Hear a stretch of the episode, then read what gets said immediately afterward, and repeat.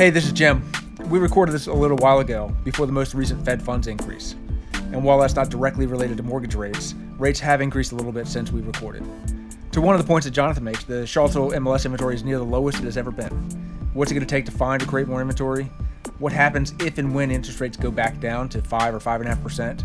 How can agents adapt to this new and slower market? We cover a fair amount this week and we hope you enjoy. Jonathan Keith, how are y'all doing today? Hot's hot. It's happy summer. We are in the midst of it. It is warm. It is warm. It's nasty and warm. but at least our air qualities, we finally have got uh, you know the the smoke under control this week at least. I found most fascinating about that one having to wear a mask while riding my bike to to, to go with my daughter to work has been really fun, but it's also seeing the West Coasters dunking on the East Coasters about not being able to accommodate the the bad air quality has been kind of enjoyable because as, as we're all reaching the same level of misery, it's been it's been kind of fun. We're on on parity now. It, I think it just fascinates me. It comes, it goes, and you really don't know what to expect. And there's no, it's not like there's a weather forecast that says seven days out what to expect from from the air quality, or at least we're not looking at it regularly. Right. But um, you kinda- wake up and it's just a bad day. Kind of like the real estate market right now. Jumping off Jim's uh, word you just use is miserable. The uh, stat that I saw recently was that home sales are at a 14 year low, um, which there's a lot of reasons for that, but one of them is mortgage rates. None of my clients are selling. Every every single one I see, I say, "You ready to sell?" Knowing full well they're not going to, and they say, "I have a two seven five, I have a three one five, a three two five.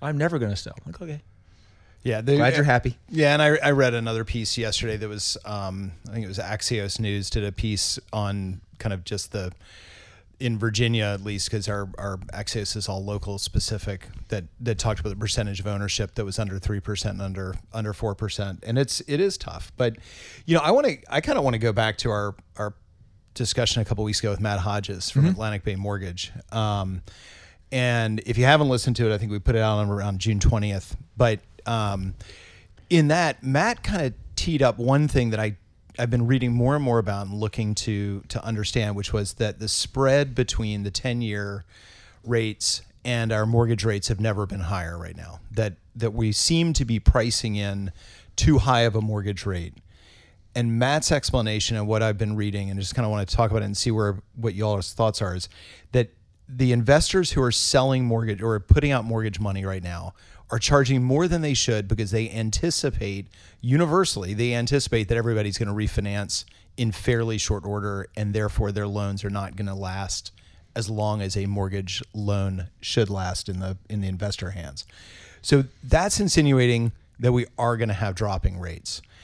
And I keep, you know, ever since Matt said that, I hadn't thought about it until he was talking about it, but I keep reading it and it seems like that's a pretty universal belief right now that we are in the next six, 12 months, we're going to see rates coming back down. Doesn't mean we're going to see historically low rates, but we are going to see 12 month low rates. And and here's the quick the quick stats. Typically, over the course of history, the the the spread between the ten year Treasury and the thirty year fixed mortgage is about 160 to 180 basis, Basis. points. Yep.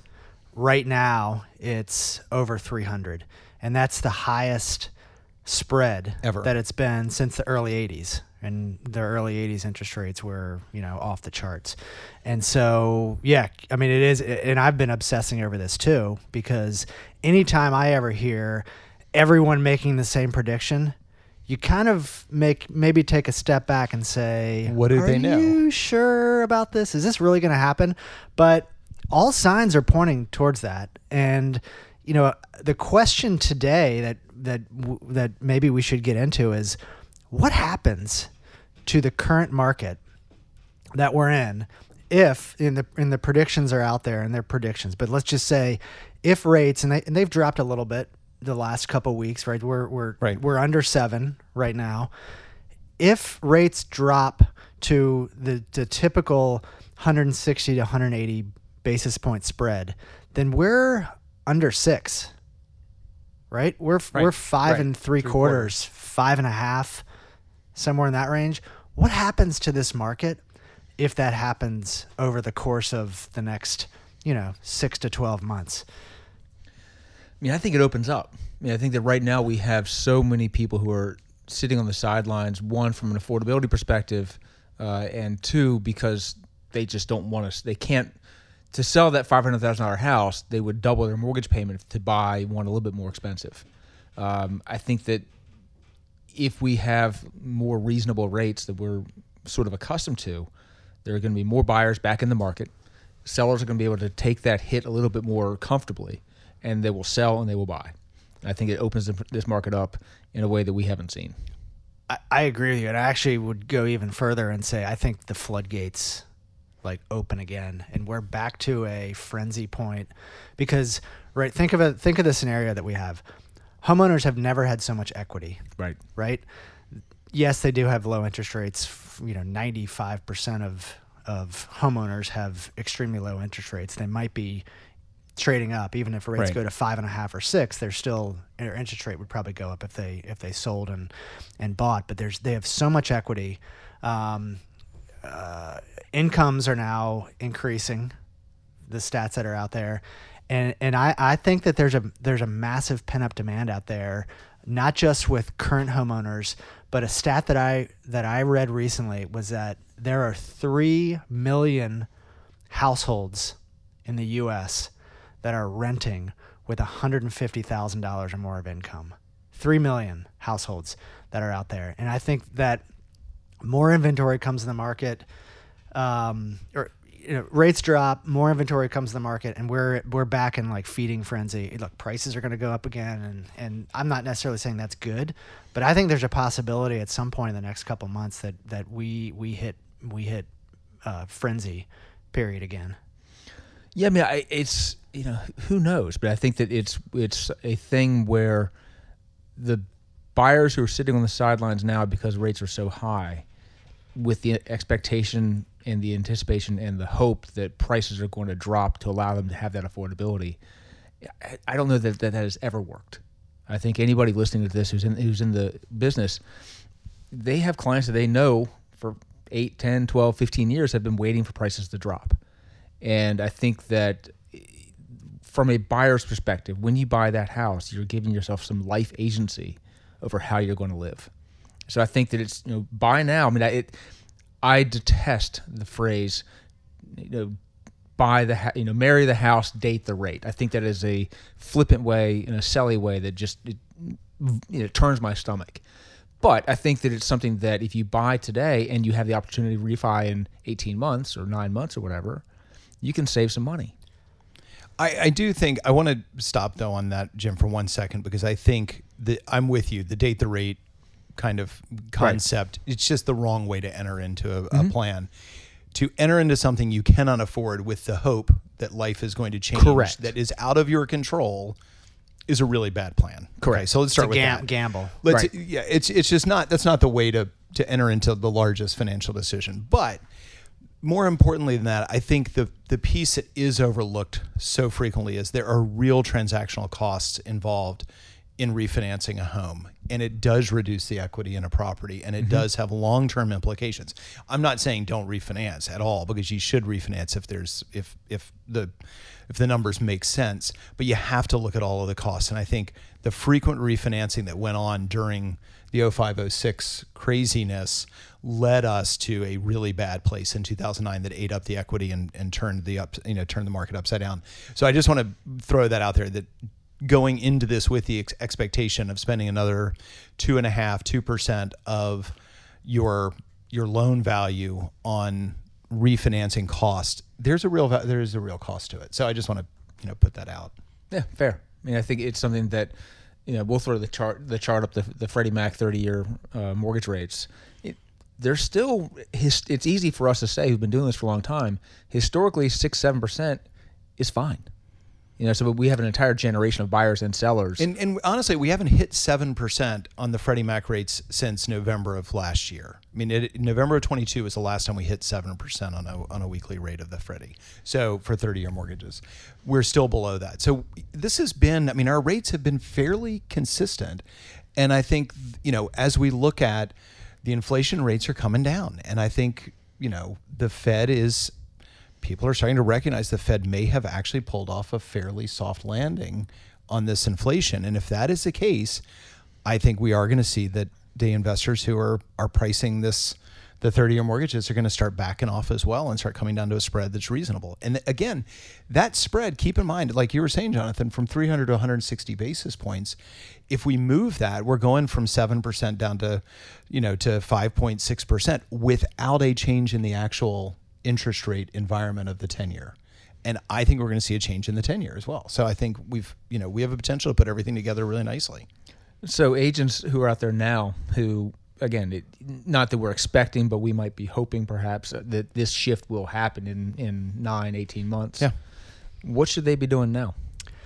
Well, I, I will tell you, and, and this always is the case. We have a lot of agents. We have a lot of great agents. Um, you know, if you, no matter what point in time you are, you can talk to ten agents, and eight of them are going to be busy, and one of them's going to be average, and one of them's going to be super slow. I, I've, you know, over the last month, I've talked to more agents, very typically over the long run, highly productive agents that have said, I've got nothing to do. I've got one deal. I've got no listings coming. I've got one closing coming up soon. Um, I mean, so th- things are slow right now, and you know, the, from a transaction transactional standpoint, right. right? There's not a lot to show. There's not a lot to process.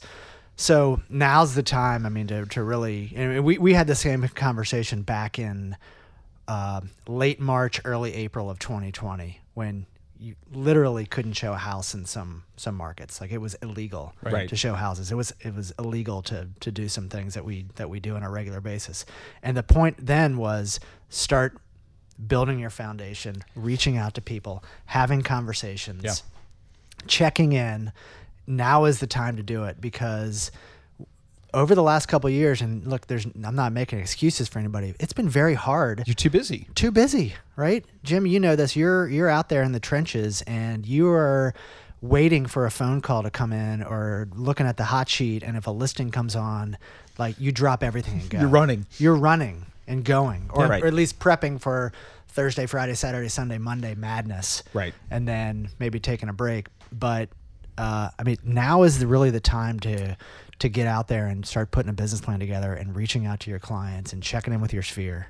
I think it's it's yeah, I think it's relationship building. I mean, I think that right now is the time to to highlight the conversations you have with your clients and potential clients and those people that you know, um, so that they they one they know you're still here because they're not looking either if they're stuck in a, with a mortgage at three and a quarter, you know. But you want to be the one that they think of when they are when they oh rates are six and a half huh what do i need to do? Yeah. Well and, and, and i will say you know we talk a lot about our our nest offices when we talk with our lead brokers and just hear what they're doing with their with their agents. And i was talking with one last week who's really doubling down on on getting people back together in the office as an accountability group to really plan on on reaching out to their sphere and, and contacting one on one and, and building those relationships. And i think and this this lead broker had taken things to the point where she's actually called on business leader client friends of hers who are coming in on a weekly basis now and talking about what they've done in their industry when their market seems to be shifting and changing. And not just not just talking about real estate not just talking about consumer goods but but people across the board and and things from you know other industries where we talk about liquid expectations that clients expect us to operate with the same level of service that they're seeing at the Disney companies and other places where they've just come to love those experiences. And and our lead brokers are grasping that and they're they're taking it and running with it and they're showing it to their agents and saying we need to be doing this and and I think right now is a great time to be looking at what your future business is because this market will turn back and you need to be prepared for it and your clients need to be thinking about you before it does. I mean, I think it's a matter of streamlining what you do and making it better. Yeah. You know, in, in every aspect of what you do now, you want when that when that accelerator really hits, whenever that is, you want to be ready for it. So you have your systems, you have everything that you need and want in one place, if you will, because you don't want to have that madness start and you know, be scrambling and like you know throwing all your arms out looking for for the one thing you need to grab. Absolutely. Flipping completely on the other side. What if rates stay at six or seven or eight? You know, and we've been anticipating a recession every for you know anticipating a recession next month for like 15, 18 months. I, I think the the question of that is so right now we're having we're having buyers not willing to enter the market because the interest rates are high and as we always say people don't buy an they don't buy a price on a house they buy a monthly payment and so the interest rate is the is changing that monthly payment it's changing the price of the house right mm-hmm. so we've talked about is there an adjustment to price and one of the things that I've I've read recently and I fully agree with is there are different ways to work yourself out of a of a pricing issue and one of those w- ways to work yourself out is by having an actual increase in income in the country rather than a decrease in home prices or a decrease in, in interest rates.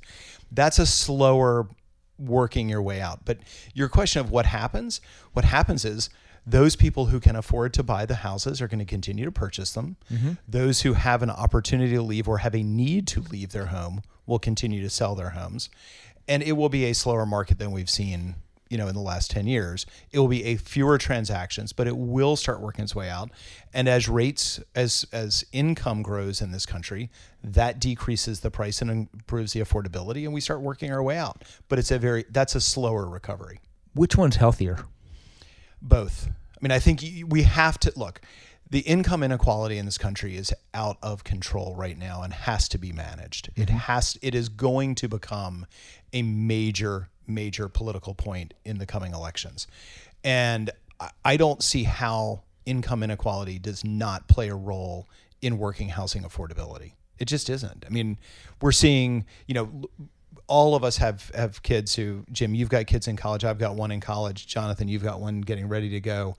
I, I think we look at that expense because we only deal with it for four years as being insane and we are terrorized by it and we don't sleep because of what those numbers look like. But the reality is it that's a short period. The second big number we deal with is housing and we we look at it over the long long piece. But politically, we're going to have to deal with both of those issues and I think we're you've got to have you've got to have income start working its way out but that is part of the the infl- uh, the uh, interest rate question as well but interest rates are highly fluctuating and they are not consistent and so I think, you know, which one's healthier? The healthiest is a really happy labor rate, a really high income rate, and a really low in you know inflation and, and interest rate. You can't have all three of those, but at the same time necessarily. But that's the healthy part. Yeah, yeah I would piggyback on that and say I think a not healthy market is if we get into another frenzy like we talked about earlier. I think that one thing that could bring balance to the market is more inventory. Mm-hmm. And I say that partially selfishly because I want more homes to for our agents to be able to help their clients buy and sell. Um, it would be nice for uh, buyers eventually not to have to make decisions on houses in 15 minutes. That would be great. Um, but more more in, in any market of anything, more inventory brings balance to pricing and, and values. And I think that um, the the sooner that we can get to more inventory, and it's not going to happen no. overnight. It's going to be a slog, years, hopefully. Yeah. Um, that's that's going to be a, a healthy um, healthy for everybody buyers sellers realtors the economy builders builders right and so that's that's kind of one of my hopes is that we can get to a point where we're not at a 14 year low in, in inventory and or you know actually i think right now we're the lowest we've ever been for inventory of single family homes right? That's that's that's amazing. Um, and so that's not good. No we need we just need more more homes more home but it, not just single family i mean i think we need more multifamily. Again there's a whole nother conversation about what you know redesigning how we live because we need more homes and more areas where people are able to get places without having to spend a thousand dollars a month on, a, on operating a vehicle. Right. Um, you know, again, we to make things more affordable, you build an environment where you don't need a car. the missing middle. there you go. Uh, but one one thing I wanted to throw out, it's just, I just it was a fascinating stat.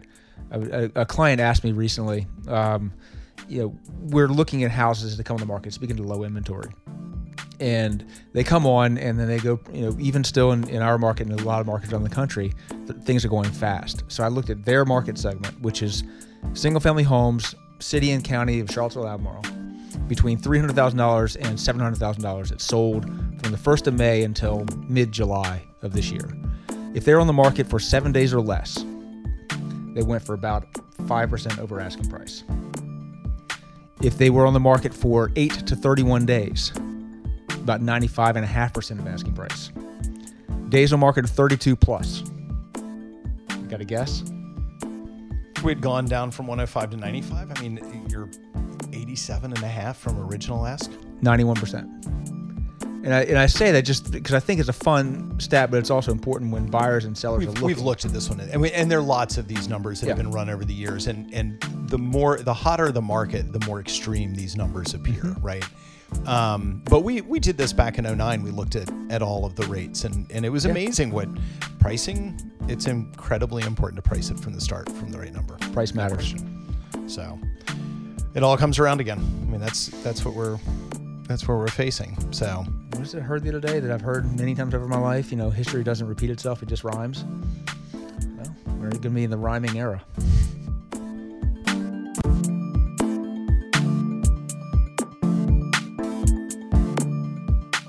Hey everyone, Jim Duncan from Nest here.